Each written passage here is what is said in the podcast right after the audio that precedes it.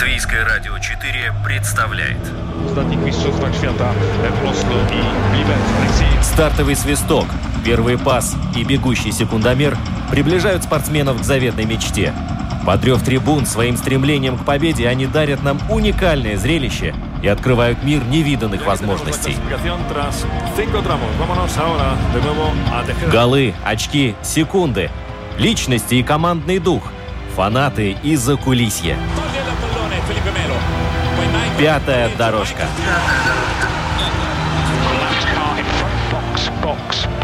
Роман Антонович, Владимир Иванов. Мы говорим о спорте. Борьба за шахматную корону вступает в завершающую фазу, и особенность этого вида спорта в том, что противостояние великих умов выходит за рамки партии и проявляется буквально во всем. Вот даже в том, какая мелодия стоит на будильнике у Карлсена и Непомнящего, например. А команда латвийских биатлонистов, которые поедут на Олимпийские игры, буквально тает на глазах. Казалось бы, много у нас биатлонистов, а отправится совсем-совсем немного. Ну и грохот, который вы слышите, это вылет Барселоны из Лиги Чемпионов. Даже есть очень смешные мемы в интернете появились по этому поводу, которые публикуются главным тренером Баварии. А может быть, это сборная Латвии по хоккею собирается на турнир в Швейцарии. А может быть, это рижские динамовцы что-то придумали и будут соперника гонять. В общем, уточнять будем сегодня в «Пятой дорожке». С вами Владимир Иванов. Роман Антонович. Здравствуйте, дорогие друзья. Володь, сколько событий было на этой неделе? У меня компьютер завис.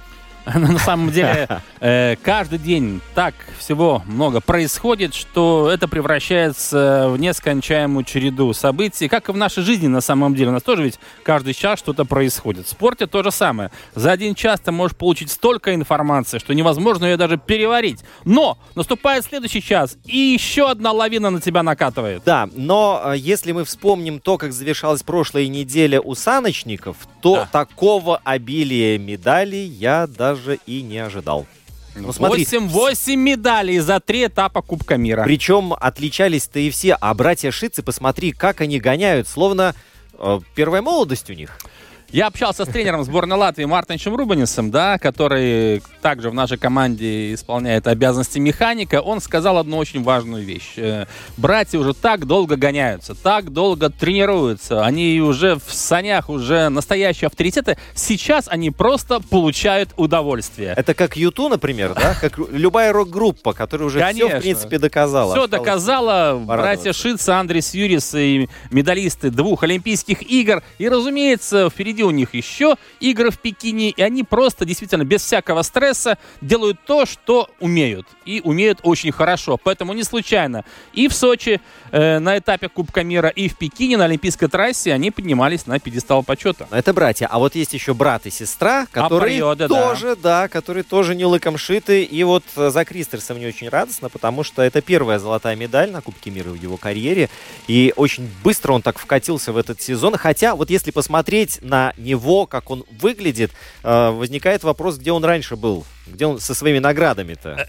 Роман, тебе скажу больше. Это не только первая награда у него в карьере. Вообще, за все время, за всю историю латвийского санного спорта у мужчин никто из наших спортсменов не завоевывал первое место на этапах Кубка мира. Мартиньшу Рубенису даже это не снилось. Вот почему достижение Апариодса на трассе в Сочи — это вообще что-то уникальное. И, разумеется, это заставляет уже под другим углом смотреть на то, что будет в феврале на Олимпийских играх в Пекине. А значит, произойти может все, что угодно. Вот смотри, из всех зимних видов спорта, которые на санно-бобслейной трассе проходят, саночники в самой выгодной ситуации у нас получаются. Но... Как они немцев-то отодвинули. Вот в бобслее такого нет, например. И не будет. Забудьте, называется, к сожалению. Но мы видим, что происходит с нашими бобслеистами. Да. Там мало того, что с техникой проблемы, мало того, что завершил карьеру Оскар Мелбардис, мало того, что молодые еще, к сожалению, такие опытные, но и мы видим, каков разрыв между Франческо Фридрихом и всеми остальными. У меня такое ощущение, что вообще Франческо Фридрих даже может не тренироваться. Он все равно будет лучшим из золотой медали в Пекине. Это как опять представители рок-группы, да? Да, совершенно верно. Поэтому приходится констатировать, что из зимних видов спорта на кого мы можем рассчитывать? Только на саночников, потому что с биатлоном, ты сам сказал, у нас вообще... Ну, да. Может быть, так случится, что одна Байба Бендика будет выступать в Пекине. Все может произойти. Без Андрея Расторгуева, к сожалению, наши шансы там засветиться просто мизерные. С Байбой тоже все происходит, ну, как женский спорт, там вообще, да, невозможно ничего предсказать. Вторая молодая наша волна биатлонистов пока что еще не созрела, и вот мы видим то, что мы сейчас наблюдаем. Латвийский биатлон выступает очень скромненько, и мы надеемся только на одну Байбу. Вот и все. А да, кстати, еще из санобобслейных видов спорта, ну, скелета надо упомянуть, потому что вот только что завершился этап Кубка мира где он проходил-то? Винтерберг, да, и вот да. Мартинс Дукурс там четвертый. У него четвертый. Ничего страшного. Главное в этой ситуации смотреть не конкретно, какое он место занял, а сколько он уступает своим конкурентам. Тут очень важно. Но это был показатель. Повод просто упомянуть его в очередной раз. Конечно. Потому что до начала сезона о Мартине и о Томасе как-то так мало говорили, но только тот, кто в Сигулду поехал и поймал их там между тренировок, да, пообщались. И все, потом они уходят в тень. Они где-то там тайно готовятся, и уже, когда начинаются сами соревнования, пошло-поехало. Вот Михаил Архипов, тренер наших братьев, да. Он опубликовал фотографию в Инстаграме.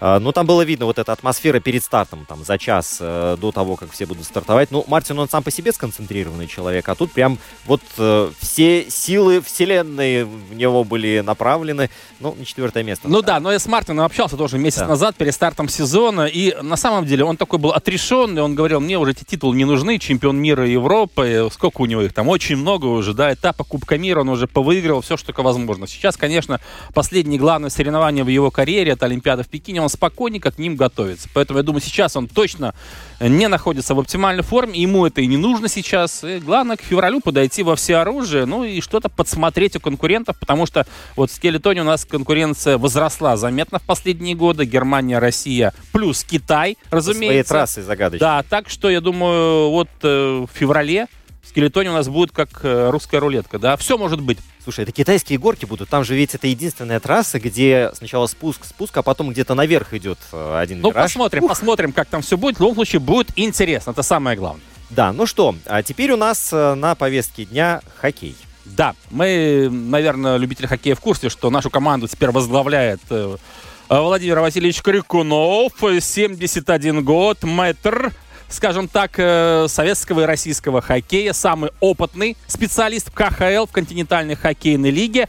Ну и вот правление рижского «Динамо» позвало его на помощь, выписало из Москвы, тем более, что Крикунов здесь, на самом деле, наш человек, да. 6 лет он в свое время был защитником рижского «Динамо», пришел в нашу команду в 76-м году, когда ею руководил еще Виктор Тихонов. Спустя год Тихонова забрали в ЦСКА. В команде оказался главным тренером Владимир Юрзинов, при котором Крикунов еще отыграл 5 лет. Свою тренерскую карьеру Крикунов начинал в Минске, там, где он заканчивал игровую, в Минском «Динамо». А вообще, я подсчитал, уже 36 лет он тренирует. Ты представляешь, 36 лет быть тренером? Это какие нервы нужны? Ну, какие нервы мы видим по его прическе, он седой человек, но... Он наш человек. 2008 год, прекрасно все мы помним, он был консультантом сборной Латвии на чемпионате мира в Канаде. Тогда Кира Флиппин его пригласил помогать Олегу Знарку, кстати, да. Ну вот, ну и плюс у него здесь дом в Каугаре, квартира в Риге. Он здесь живет как настоящий рижанин и заодно получает удовольствие, тренируя свою команду, рижское «Динамо». Вот, да, но мы сейчас будем говорить не с ним, потому что сегодня игра-то у рижан. Да, совершенно верно, важная, причем очень важная игра.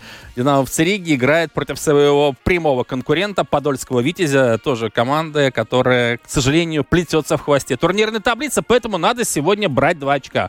Как это будет делаться, мы будем узнавать в течение следующих минут нашей программы. В середине поля прострел, момент!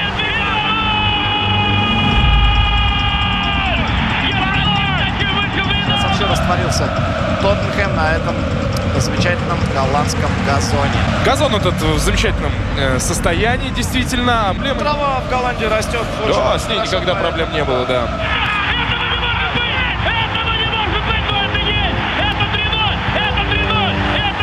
Здесь обошлось без столкновения с Кулфордом, без оторванного переднего, но проколотая задняя правая. Нет, здесь выходит Марсиаль, только куда он выходит и зачем?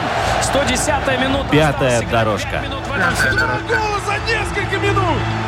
Мы будем рассказывать о том, что видели своим внукам, потому что дети сейчас у телевизионных экранов. Второй день подряд. Фантастика, а не футбол. Фантастика, а не хоккей. Вообще, не хоккей, да. Хоккей в исполнении рижского «Динамо» — это всегда фантастика. Не знаешь, что ждать от этой команды, от этого становится интереснее. Пока что, да, очков не так много, как хотелось бы, но они набираются, пусть понемножку, пусть по чуть-чуть. Главное не остаться на последнем месте и решить главную задачу — пробиться в плей-офф. Сделать это сложно, но возможно. А вот действительно, возможно ли и насколько велики у нас шансы, мы сейчас будем спрашивать у Валерия Кулебабы. Тренер рижского «Динамо» с нами на прямой телефонной связи. Валера, добрый день. Добрый день всем. Валер, у тебя какой-то грустный голос сегодня. Да, мы ожидали что-то поэнергичнее услышать. Валера, ну на самом деле ты такое связующее звено в рижском «Динамо», потому что при Сергее Зубеве ты был ассистентом этого специалиста. Зубов исчез из Риги, ты стал исполняющим обязанности главного тренера. Сейчас ты помогаешь Владимиру Крикунову. Поэтому ты, на самом деле, лучше всех знаешь, что происходит в нашей команде. Сегодня у нас очередная игра. Мы принимаем на льду «Арена Рига» подольский «Витязь». Очень важная встреча, исходя из того, что это наш прямой тоже конкурент в западной конференции. Первый вопрос о настроении в команде. Много ли травмированных? Потому что я смотрел на список травмированных. У нас сейчас, конечно, сокращается, но очень много потерь. Я знаю точно, что, исходя из тех ресурсов, которыми обладает рижская «Динамо», любой хоккеист, который выбывает из обоймы, это становится головной болью для тренеров. Как у нас сегодня в лазарете много больных или уже ситуация исправляется? В целом, конечно, ситуация исправляется. Еще присутствует несколько фамилий, но... Как бы состав набирается хорошо, 4 звена будут играть, поэтому, да, присутствуют травмированные, но команда есть, и играть будем биться. Ну, а в плане головной боли для тренеров, конечно, когда приходится ротировать пятерки, менять ребят в звеньях, наверное, где-то в какой-то момент пропадает эта сыгранность, и, может, это и тоже действует, немножко влияет на результат. Валерий, у болельщика создается такой диссонанс, потому что на площадке он видит классную игру. Ну, действительно, рижане в этом году не в пример ярко играют и приятно смотреть. Но если мы смотрим на турнирную таблицу, то почему-то там совсем все грустно. Вот как воспринимать эту картину? Где все-таки больше правды?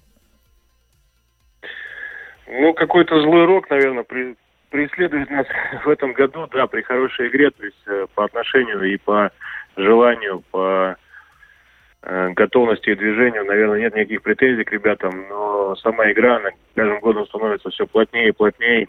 Игра перед воротами сейчас выходит на такую самую важную роль, учитывая, что зоны увеличиваются, и основное скопление игроков происходит перед воротами. Сейчас забивать вообще стало гораздо сложнее, чем это было раньше. И вообще сами результаты игр, они тоже говорят об этом сами за себя, там 2-3 гола, 4, редко, когда больше 4, и все игры плотные, там плотные команды играют с разницей в одну, там победа там в 2 шайбы в основном. Вот, поэтому вот этот какой-то нам какая-то вот эта вот невезучесть, она пока нас все преследует. Вот хотим ее как-то прорвать, чтобы уже наши броски заканчивались как голами. Ну, надеюсь, что это произойдет. Валера, как тебе работается с Владимиром Крикуновым, самым опытным тренером континентальной хоккейной лиги? Для хоккейных болельщиков эта фамилия в лишних рекомендациях не нуждается. Я думаю, для тебя тоже. Ты прекрасно знаешь, кто такой Владимир Крикунов. Кстати, раньше да, тебя судьба с ним сводила как-то где-то? Нет, раньше не сводила. Как он-то уехал отсюда в советское время. Там да. Перешел на тренерскую работу. Я тогда только, можно сказать, формировался в этом виде спорта, вот, но так вместе не удавалось работать, но в целом, конечно, фамилия известная, и я про него тоже все, практически все знаю, следил и за его успехами, и за его карьерой, с каким он работает. Вот. Ну, конечно, человек с огромнейшим опытом и багажом, тут бесспорно и работал с топ-клубами, и выигрывал, вот, и, в принципе, был во всех ситуациях, какие только возможно в нашем спорте, поэтому я думаю, что повезло мне. Что я могу сказать? Поучиться у такой легенды, можно сказать, скалы нашего Это ну, точно. Цеха. Это точно. Побыть рядом, да, впитать в себя тоже этот опыт, этот багаж, который у него за спиной. Поэтому я только счастлив. Угу. А что Крикунов сказал первым делом, когда оказался в раздевалке? Ну, что будем много работать. А хоккеисты как отреагировали? Мы же уже и так много работаем. Хоккеисты, ну что, они... Ребята подневольные. Надо работать, значит, надо работать. То есть надо искать выходы из этой сложившейся ситуации. Поэтому без работы тоже же ничего не бывает. Вот. Конечно. Через работу придем к результату. Валера, наверняка Владимир Крикунов уже успел познакомиться с нашей командой, с игроками, потому что все-таки для этого нужно определенное время. Расскажи, если можно, все-таки на какие проблемные точки он прежде всего обратил внимание вот в игре нашей команды, потому что наверняка он что-то подметил своим опытным взглядом. Ну, как вы тоже правильно заметили, это оно же на поверхности. Конечно, это реализация, это забитые голы, что надо больше забивать, чтобы выигрывать игры, надо забивать от 3 гола и больше. И сейчас как раз все внимание вот на атаку, на то, чтобы найти вот эти способы, ключи для того, чтобы наши нападающие, которые, в общем-то, неплохие ребята и собранные там мастера, сборники, просто нашли в себе эту возможность подобрать ключики к этим замкам, чтобы они уже начали просто реализовывать моменты, которые создают, которых достаточно в каждой игре для того, чтобы побеждать.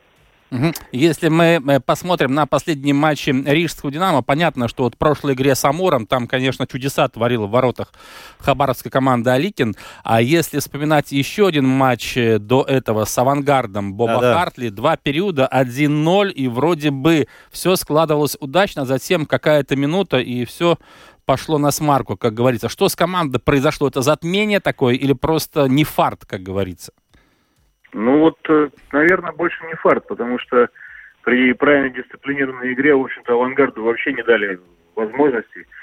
Но вот этот вот момент какого-то мастерства, наверное, или удачи. Ну, наверное, можно вспомнить там игру и с Казанью. Конечно, да. И игру с Нижнекамском, да. То есть при хорошей контролированной игре, и опять же, не хватило вот этого 2-3 гола. То есть создали достаточно моментов, вели по игре, по счету, реализовали бы еще два там, из многих моментов еще бы 2, повели бы 2-0, 3-0, то, наверное, наверняка бы эти игры сложились по-другому. Как в хоккее одна разница, в одну шайбу разница, она же определяющая, влияет, конечно. Да, она не может быть определяющей. Это опять же показали эти игры, что буквально там в течение минуты можно игру развернуть в обратную сторону, имея исполнителей там и, может быть, Говоря об исполнителях, кстати, Николай Елисеев, наш лучший снайпер команды. К сожалению, так произошло, он на долгое время выбыл из-за травмы. Я думаю, тоже в этом одна из причин, почему у нас не пошло. Вот когда ты, Валера, был исполняющим обязанности главного тренера. Сейчас Коля возвращается на лед, принимает участие в матчах. Правда, выходит еще не в первых звеньях. Вот если говорить об Елисееве, какова там ситуация? Когда он сможет набрать свою оптимальную форму? Ну, я думаю, что в ближайших играх он уже ее наберет, как раз он уже достаточно продолжительное время тренируется, и через игры сейчас наберет уже свои оптимальные кондиции. Но это уже чувствуется, потому что уже появляется уверенность в большинстве. И мы прекрасно знаем, что Елисеев играет, можем рассчитывать, что хотя бы гол мы забьем. Поэтому, опять, я думаю, сейчас, как только он уже оптимальные свои кондиции лучше наберет, это как раз будут те голы, которые, может быть, нам не хватало это время. Сегодня у нас игра с подольским «Витязем», потом наступает пауза, связанная с матчем национальных сборных, в том числе и команда Латвии тоже будет выступать на турнире Швейцарии. Затем еще 2 игры дома, не с самыми сильными, но все равно серьезными соперниками. Наверное, вот это время как раз пойдет на пользу нашей команде и Крикунову, чтобы еще больше познакомиться с коллективом и что-то уже привнести свое. Ну, конечно, любой тренер эту международную паузу старается максимально использовать для улучшения физических кондиций, для внесения каких-то корректив в тактических схемах. Поэтому, постараемся максимально использовать это время, чтобы еще лучше наладить взаимодействие, чтобы ребята потренировались, еще заложили багаж на концовку чемпионата, скажем так, опять же, перед олимпийской паузой. Вот, и потом, ну и как бы будем идти дальше. Ну, кстати, хочу отметить, что впервые в этом сезоне наша команда держала победу в серии буллитов благодаря Лаурису Дарзинчу, наверное, потому что до этого 5 раз мы проигрывали все время. Это тоже, наверное, придает какой-то эмоциональный толчок и придает больше уверенности ребятам. Ну, по поводу Лауриса надеемся, что прорвало. Ну, он мастер. Никогда не было сомнений. Тоже вот какая-то неудача преследовала его. Но, слава богу, будем надеяться, что этот рок он уже снял. И теперь в свои моменты он уже будет забивать. Перед Крикуновым не снимается задача вывести команду в плей-офф? Почему я спрашиваю? Потому что вот мы видим, что до 8-го места все-таки многовато уже, 12 очков. Тем не менее, этот вопрос остается в эпицентре внимания? Руководство требует от вас попадания в 8-ку? Ну, конечно, эту задачу никто не снимал, и мы постараемся приложить все усилия, чтобы ее достигнуть. Ну и, как вы сами же видите, в спорте всякое бывает. И... Ну да. Этим-то он и любим, и тем, что он непредсказуем. Поэтому одна хорошая серия, несколько побед подряд, и ситуация-то в таблице поменяется. Поэтому не надо опускать руки, голову, не бросать это все дело. Мы все равно будем биться до конца, будем стараться радовать и побеждать. Валерий, вы как человек в хоккее глубоко плавающий, скажите, пролетела тут черной сорокой фраза о том, что латвийский хоккей последствия пандемии через 10 лет ощутит. Вот вы с этим согласны? Ну, я думаю, что это такой вопрос для глубокого анализа. Конечно, я думаю, что пандемия, она вообще ударила по всем. Наверное, это вот возможность, невозможность заниматься свободно, эти ограничения. Ну, конечно, наверное, они какое-то влияние окажут. Сейчас трудно говорить, насколько сильное. Но то, что хоккей в Латвии не умрет никогда, это понятно, потому что традиции настолько глубокие и корни настолько глубокие, что я думаю, что это просто невозможно. В этой стране хоккей это фактически, я думаю, что спорт номер 1, да. В Латвии любят хоккей, понимают хоккей, всегда поддерживают хоккей, поэтому я думаю, что хоккей он есть, он был, и он в любом случае будет всегда. Валерий, еще такой вопрос. Я тоже подсчитал, что ты на посту исполняющего обязанности главного тренера Рижского «Динамо» находился 38 дней. Ну, я, может, ошибаюсь, там 1-2 дня, но 38 дней. Между Зубовым и Крикуновым. Ты сильно расстроился, когда узнал, что все-таки Крикунов едет в Ригу? Это первый вопрос. И второй, почему все-таки не получилось вытащить команду немножко наверх за это время? Ну, расстраиваться тут вообще нет времени. Расстраиваться, не расстраиваться. Тут просто воспринимаешь все как есть, потому что это наша жизнь. Но ты ожидал этого решения, да, руководства? Ну, в какой-то мере, конечно, я был к нему готов, потому что, как правильно заметил, не удалось перевернуть глобально ситуацию. В играх, которые мы надеялись выиграть, мы не выиграли. Что-то пошло не так, наверное, не хватило опыта еще пока такого большого, как вот у Владимира Васильевича. Да. Вот. Но сказать, что там какое-то отчаяние или что, нет. Просто продолжаю работать, интересно работать. Вот то, что руководство мне дало возможность остаться и поучиться еще Владимиру Васильевичу, то я тоже очень сильно благодарен. Отработаем этот сезон. Надеюсь, что все поправим. И будет все хорошо. Ну, в принципе, на самом деле, вот за тот период, пока ты возглавлял команду, ну, скажем так, в пассив можно занести. Вот лично мне было не очень приятно, что мы проиграли оба раза хоккейному клубу Сочи. Вот, наверное, вот эти 2 матча надо было все-таки набирать очки, мне кажется. А в остальном, действительно, ну, там, ладно, Йокерит 0-8, это вообще выносим за скобки.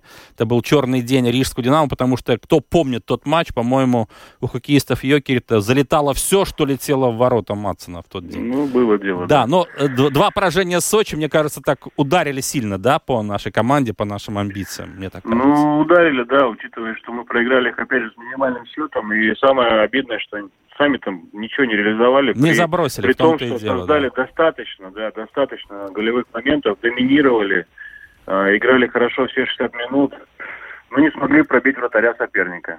Вот. А то, что за этот месяц, ну... Мы начали менять систему игры немножко. Я считаю, что нам это удалось, потому что потом, я говорю, с серьезными соперниками они показали, что мы были на довольно приличном уровне. Да, мы, наверное, не победили. Это минус, огромный минус. Но мы уже не выглядели далеко мальчиками для битья, а наоборот даже пытались навязать свою игру, пытались держать игру под своим собственным контролем. Вот эти минутные провалы перечеркивали все это, но, тем не менее, вот, наверное, эта волна, она была такая довольно неплохая.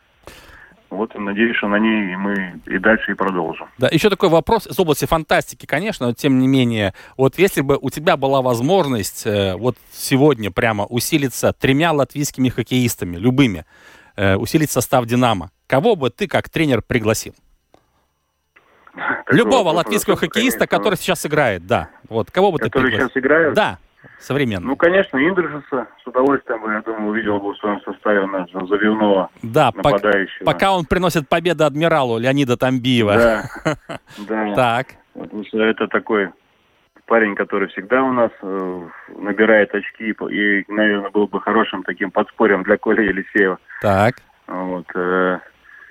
Болинский мне очень нравится. Защитник, да. Чехии, да, он мне очень нравится, хороший игрок. Вот. Ну и, наверное, может быть, по вратарской линии, ну, я бы, наверное, и Калменша бы с удовольствием бы видел в команде на море. Ага, то есть опции... Хотя у нас вратари великолепные, это нет никаких претензий ни к Матсону, ни к Будочеку. В принципе, очень два высококлассных вратаря. Вот. Но я считаю, что Калменш не слабее. Ага, но я смотрю, что опции позвать кого-то из НХЛ ты не воспользовался.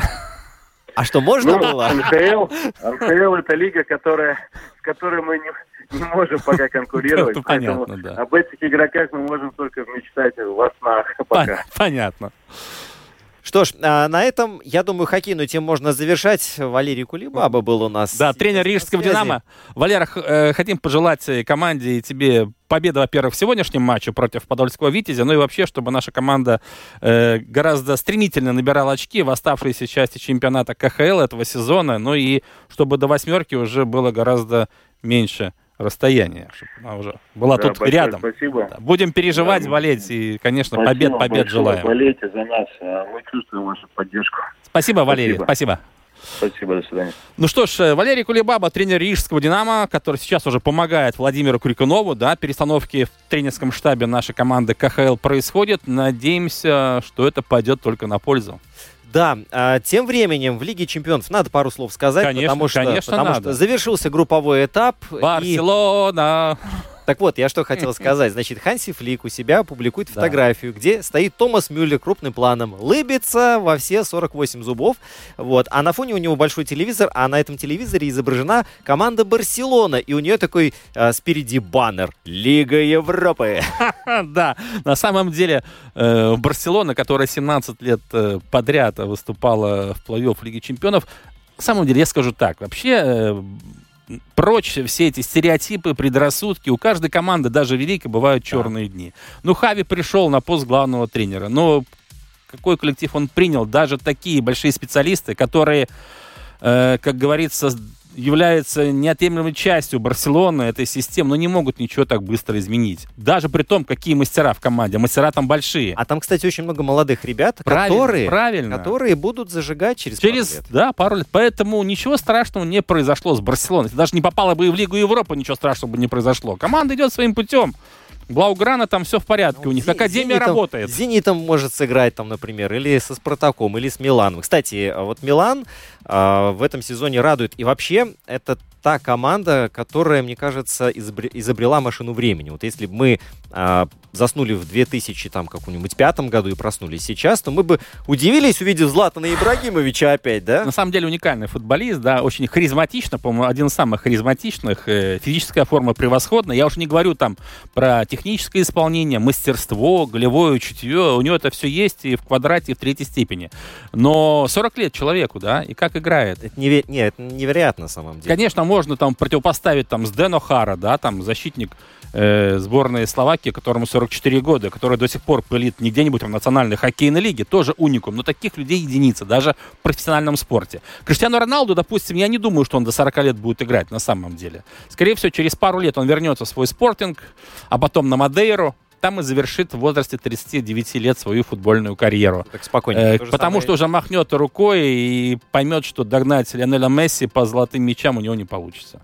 Да, а, кстати, Лео Месси, знаешь, чем по вечерам занимается? Так, чем? Он со своими детьми в гостиной играет в футбол. Вот так. Настольный? Нет, настоящий. Я еще удивляюсь, как у них телевизор там целый остается. Но, тем не менее... вот. У него трое сыновей. Да-да-да. И вот он с ними там раскатывает. Побольше, там, в команду, чтобы собрать. Ну вот, кстати, в его движениях видно, насколько он просто читает любую траекторию мяча. Неважно, даже дети бьют, это совершенно непредсказуемо, да? И вот он тоже так, опс, закрыл мяч, тут прикрыл. И все это так легко получается. Ну, кстати, легко, да, вот тут понравилось одно сравнение, чем отличается Роналду от Месси, да. Роналду — это пример того, как можно натренировать себя и научиться играть в футбол. То есть это труд, это пахота, это тренировки.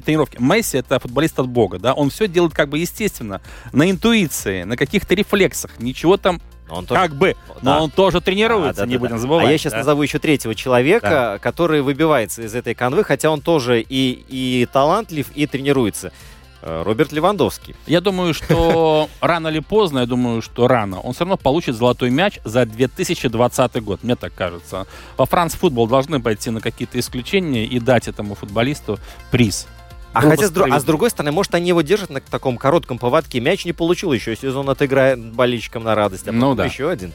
Ну, Бавария, Барселона 3-0, там все было понятно. Да, вот. Так еще, кстати, вот в Лиге Чемпионов был еще такой беспрецедентный случай, когда в шестом туре играли команды, и каждая из них могла выйти дальше. Но это с Миланом-то история, по-моему, не та группа? Нет, это Севилья, это Лиль, Вольфсбург и Зальцбург. Вот, и там буквально решалось все, ну, в самом-самом конце. Но, тем не менее, команды вот там распределились и... Ну да. Но с Миланом, кстати, повторюсь, там же тоже была ситуация запутанная. Милан по ходу матча последнего тура 7 минут находился в плей-офф Лиги Чемпионов, а в итоге вообще оказался на последнем месте. Там тоже все менялось с калейдоскопической быстротой. Да, ну и еще пару слов. То, что «Зенит» подарил зрелище, сыграв с «Челси» 3-3. Давайте посмотрим все-таки. Да, игра была классная, но когда ты играешь против такого полуторного состава английского клуба... Немотивированный, да. Да. И когда Томас Тухель даже на пресс-конференции, вот меня даже такое поразило, наверное, пренебрежение, что он даже «Зенит» ни разу не назвал, да, находясь в Петербурге на прессухе. Но это так немножко странно. Ну, хотя Томас там уже головой находится у себя там в чемпионате Англии, там с Лидсом предстоит игра. Вот, ну, это что касается футбола. А еще самые, мне кажется, вообще большие страсти такие, они невидимы глазу, но они такую энергетику создают. Царят в Дубае.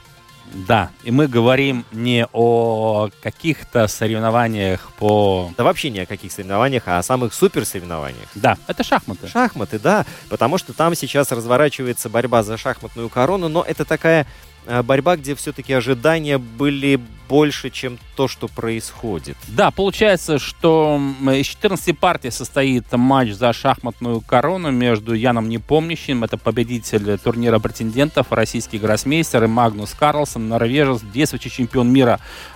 Корону никому не отдает с 2013 года, это четвертая его защита. 14 партий, уже 10 позади, счет 6,5 на 3,5. Это означает то, что в оставшихся 4 партиях Карлсен нужно набрать всего лишь 1 очко. Да, вот сегодня вечером выиграет, и точка будет поставлена. Слушай, мне кажется, он корону где-то потерял, и он просто ему нечего будет отдавать, поэтому он старается выигрывать все время. Да, корона не упоминает это слово в наше время, у нас тут корон хватает уже, да?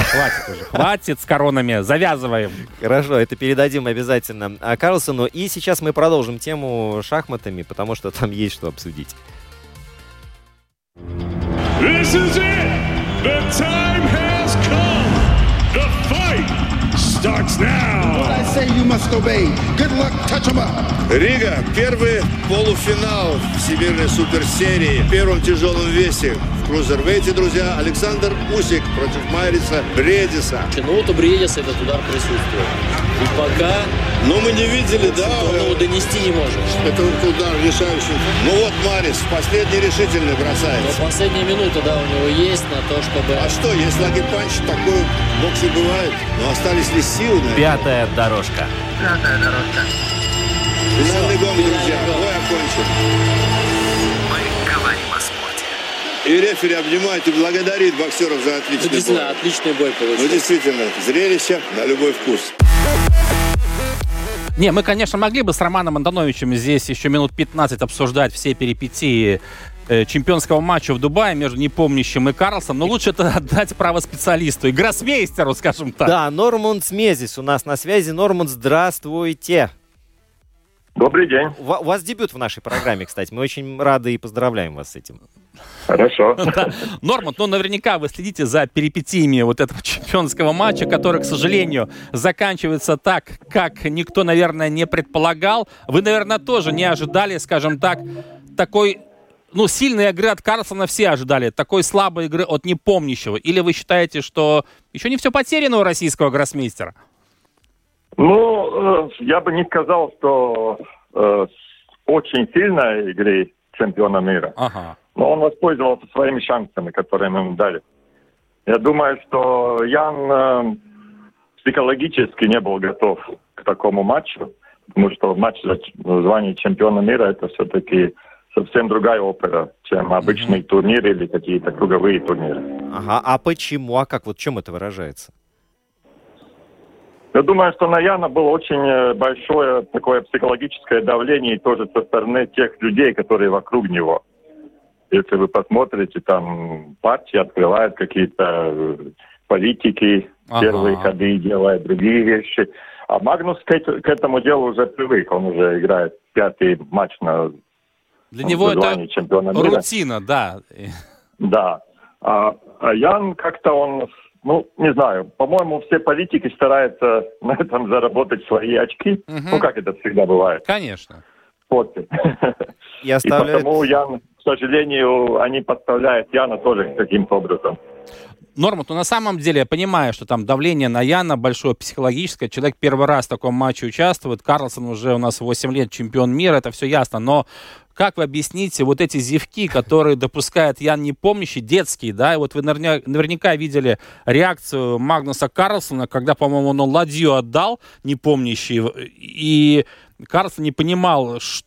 Он не понимал, что задумал Ян, почему я не вижу то, что видит Ян. И он там мотал головой долго, не мог понять, что произошло. Это была детская ошибка на самом деле, роковая.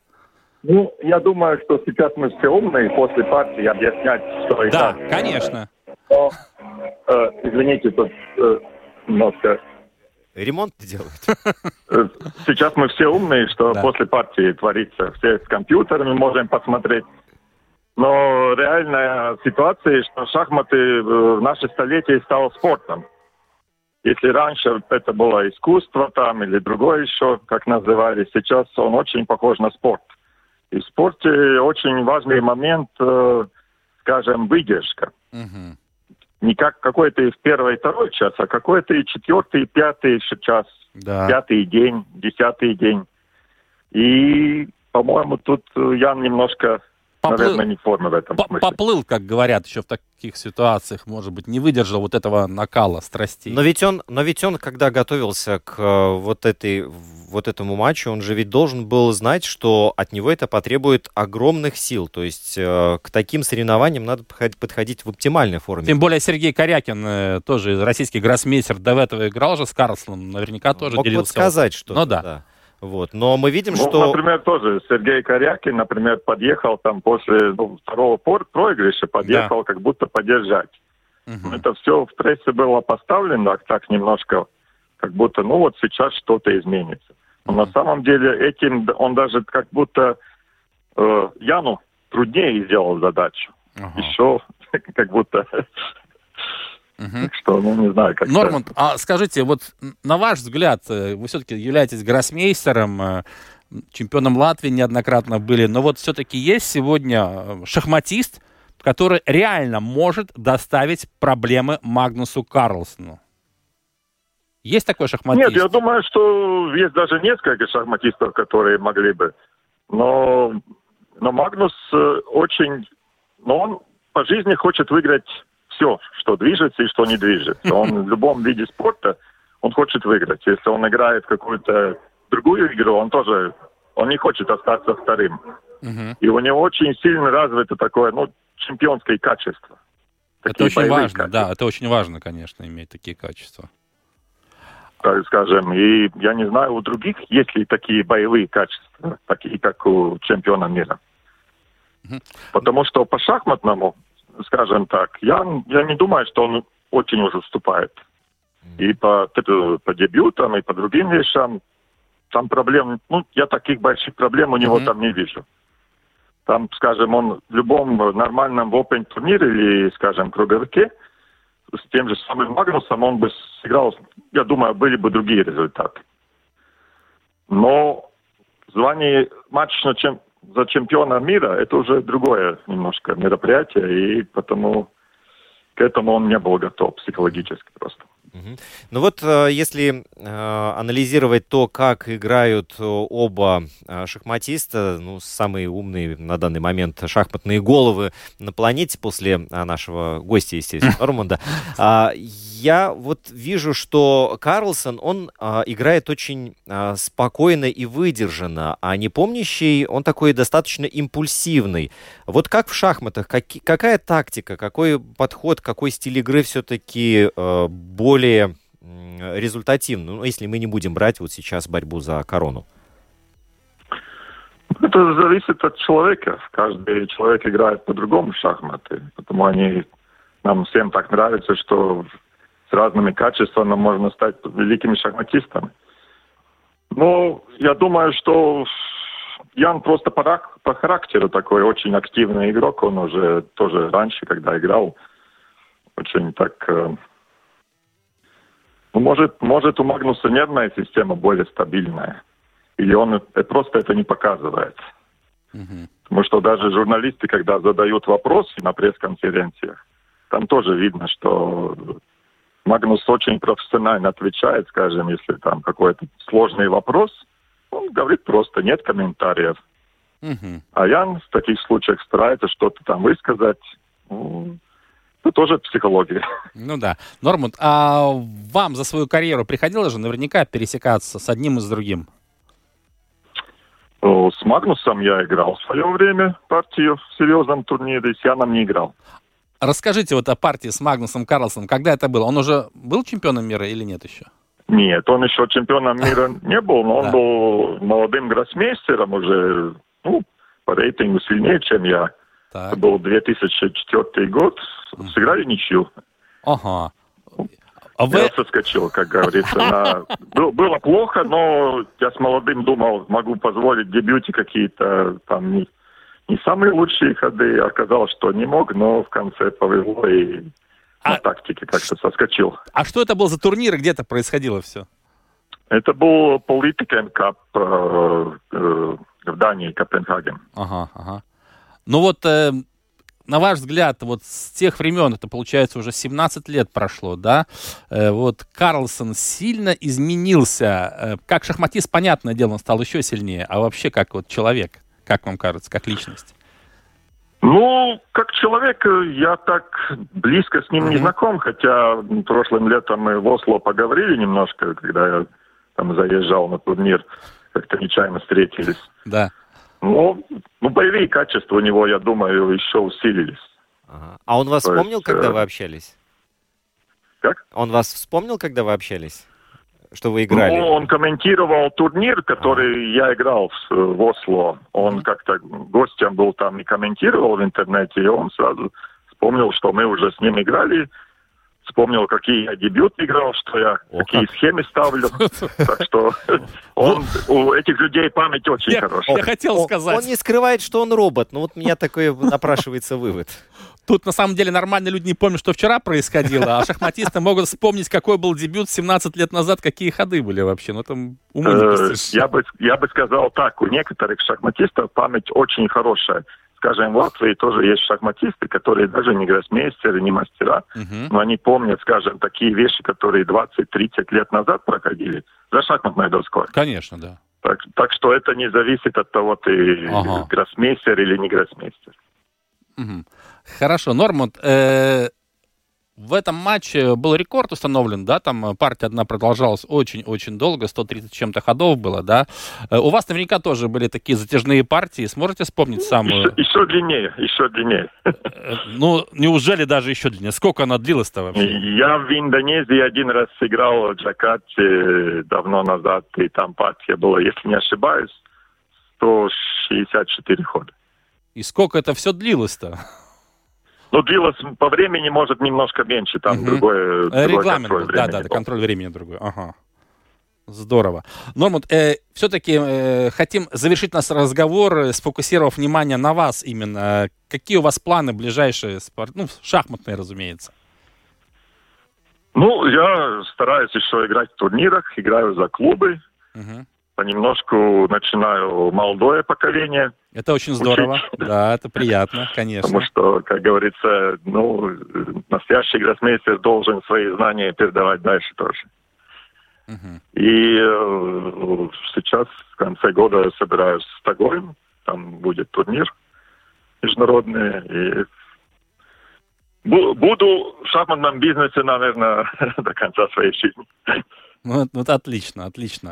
Норман, да. И еще такой вопрос. Какие отношения в Латвии между гроссмейстерами? То есть у нас есть много гроссмейстеров. Можно сказать, что есть такая шахматная семья у нас?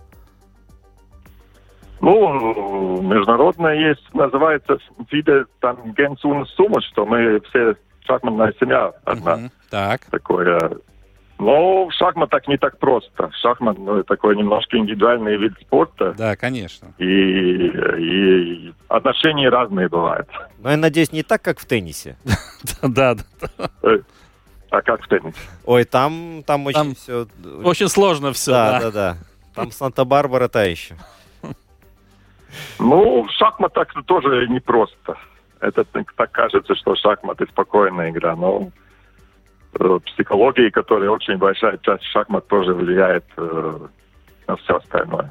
Ну и в завершении самый последний вопрос. Я думаю, что о прогнозах на этот матч уже говорить бессмысленно. Непомнящий Карлсен в 4 партиях. Карлсену нужно взять 1 очко, и все будет ясно. Тут, мне кажется, у вас тоже никаких сомнений быть не может уже.